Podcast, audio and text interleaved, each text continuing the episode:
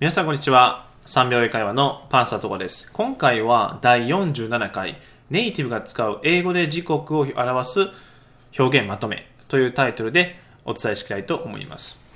さて、えーここで質問なんですけど、皆さんはどうでしょうか？ちゃんと時間を聞かれたとき、または聞くとき、えーちゃんと質問ですね、まあ、もしくは返事をできますでしょうか？で、えー今回はですねあの時間のことについて、まあ、基本のまあ答え方とか聞き方だけじゃなくてネイティブがよく使う時刻の表現の仕方これをちょっと学んでいきたいなと思います。で、えーっとまずも簡単なですね、えー例えば時間の聞き方。例えば今何時ですか？でこれはもう What time is it now? でもちろん通じます。で他はですねあの時刻のことをあの The time The time というふうにタイムという単語の前に The をつけて表現していきますでこの What time is it now? という表現の聞き方以外ですねこれの文章をお伝えすると Could you tell me the time? Could you tell me the time? という風になります。ということは直訳すると、えー時間を教えていただけますか？イコール今何時ですか？という意味になります。まあ、あと他はですね、よく使われるのが Do you have the time? Do you have the time? となります。直訳すると時間を持っていますか？イコール今何時ですか？という意味になりますのでぜひ覚えていただければなと思います。で次です、えー時間を答えるときですね。例えば今11時です。朝の11時です。とかですね、えーこの時は It's 11am とか It's 11 in the morning もしくは It's 11 o'clock となります。で、この o'clock ってつくときはぴったりの時に使いますので、えー覚えておいていただければなと思います。で、次ですね。例えば、午前の11時前です。さて、これどうでしょう？パッと言えますでしょうか？で、これの言い方は It's just before 11 It's just before 11となります。ということは、もうちょうど11時の前ですよ、イコール It's just before 11というふうに表現していきます。で、その次は、ちょうど11時を過ぎたところです。さて、これどうでしょう？答えられますでしょうか？で、この表現はですね、It's just past 11 It's just past 11となります。まあ、ちょうど11を過ぎたところですよ、イコール It's just past 11というふうに表現していきます。その次は、もうすぐ11時です。もうすぐ11時です。これは英語で It's almost 11 It's almost 11というふうに表現していきます。で、えーまあ、ここら辺がですね、まあ、11時っていう時間に対しての、まあ、ちょっと前であったりとか、えーちょうどであったりとか、ちょっと過ぎたところですよという表現になりますね。では、ここからちょっとレベルアップしていきます。例えば、11時10分です。で、これおそらく多くの方は、It's 11.10 It's 11.10というふうに表現していると思います。で、これはあの合っていますので安心していただいて大丈夫です。で、ネイティブの人があの使う表現として、10 past 11 It's 10 past 11というふうに表現しています。で、これは何かというと、なぜ先にこの10が来るのかっていうと、まず10は10ですよね。その次に、パストが来るってことは、過ぎるとか、過ぎたとか、そういう意味ですよね。で、最後に11。ということは、あの、前から順番に訳していくと、10を、10過ぎた11。10過ぎた11。イコール11時10分です。ということになります。It's 10 past 11というふうに表現しています。で、えー、これを踏まえて、例えば11時15分です。で、これはおそらく多くの方は It's 11.15 It's 11.15と答えると思います。でもちろんこれも正解です。なんですけれども、ネイティブの方が表現表現する言い方としては It's quarter past ten It's quarter past eleven と言います。で、このクォーターっていうのは4分の1という意味です。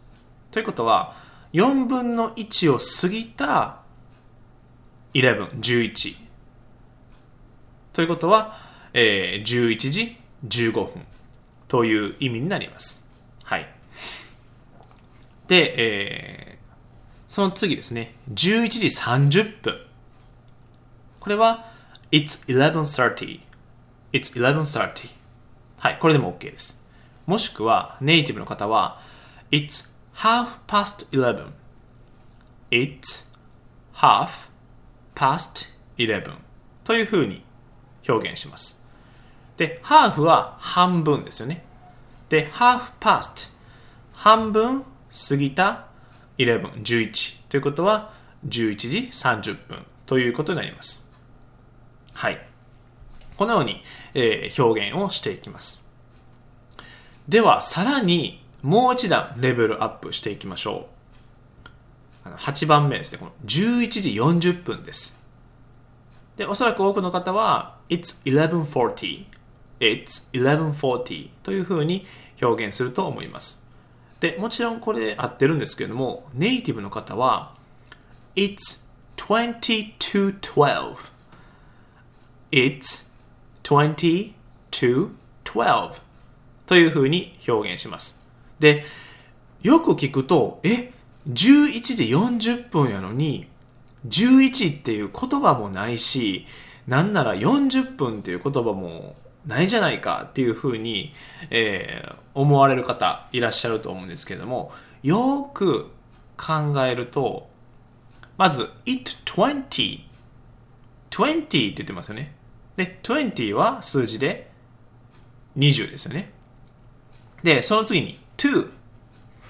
to はあの前置詞の to ですね。どこどこの方向へとか到達点を表します。で、その次に12。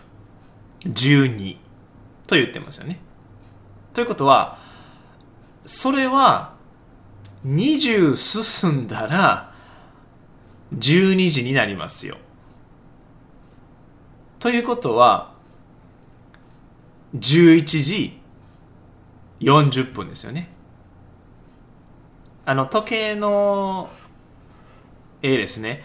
えー、アナログ時計ですね。イメージしてもらうと、It's 20ということは、あの、針はその8のところですね。うん。8のところを指してて、で、長い針ですね。短い針はもう12時に近づいてると。で、えー、それがあと20進んだら12時になりますよ。イコール、えー、it's 20 to 12は11時40分です。ということになります。で、日本語でも12時20分前です。とか言いますよね。12時20分前です。ということは、これも英語でも同じような表現があって、It's 20 to 12となります。うん。なので、えー、11時40分を表現するときは、It's 1140、まあ、もしくは、uh, It's 20 to 12 It's 20 to 12となります。で、次9番目。11時45分です。これは It's 11.45 It's 11.45でこれは通常ですよね。でもネイティブの方は It's quarter to 12 It's quarter to 12となります。で、クォーターは先ほどお伝えしました通り、えー、4分の1ですよね。ということは、15分進んだら12時になりますよ。イコール11時45分です。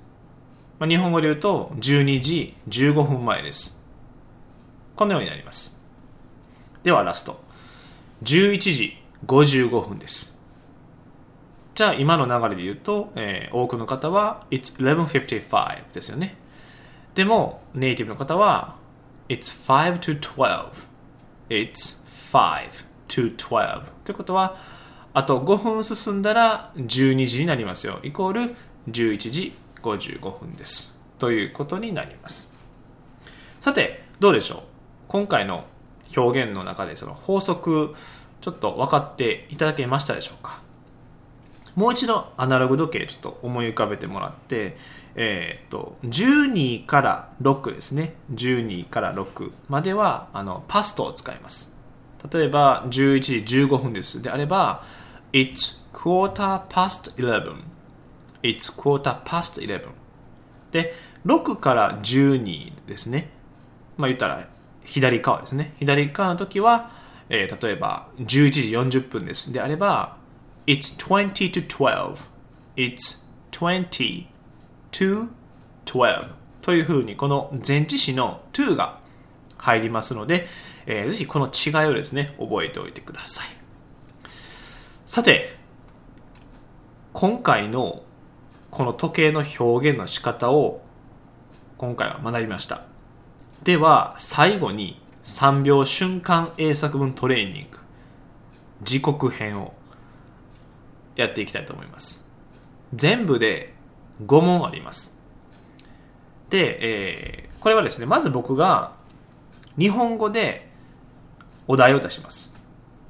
それに対してだいたい3秒から4秒以内の時に英語で答えるということになりますでは1問目いきたいと思います今何時ですか正解は Do you have the time? Do you have the time? または What time is it now? What time is it now? となります。まあ、もしくは Could you tell me the time? でも OK です。はい。では2番目。午後3時40分です。正解は It's 3.40 p.m. It's 3.40 p.m. または It's 20 to 4 It's 20 to 4になりますでは3問目。午後7時10分です。正解は It's 7.10 It's 7.10もしくは It's 10 past 7 It's 10 past 7となります。続いて4問目。午後5時45分です。正解は It's 5.45もしくは It's quarter to 6 It's quarter to 6となりますでは最後5問目午後1時58分です正解は It's 158 It's 158もしくは It's 2 to 2 It's 2 to 2となります。さて、えー、5問ですね、すべて終わりましたけれども、いかがでしたでしょうか？全問正解できましたでしょうか？で時計をですね、えー、時計というか時刻を表す表現はあの普段から使いますのでぜひこの表現をですね覚えておいてください。でもし自分から言う場合は例えば11時40分ですであれば It's 1140でも全然 OK ですなんですけれどもネイティブの方が It's 20 to 12 It's 20 to 12というふうにこっち側の表現をする時もありますので理解する時ですねそこはあの押さえておいていただければ反応はしやすいかなと思います。はい。では、えー、今回のですね、えー、第47回ネイティブが使う英語で時刻を表す表現まとめ、これで、えー、終わりたいと思います。で、もしよろしければですね、えー、この3秒英会話ポッドキャストチャンネル登録ぜひよろしくお願いいたします。では、今日はこんな感じで終わりたいと思います。So, see you next time. Bye bye.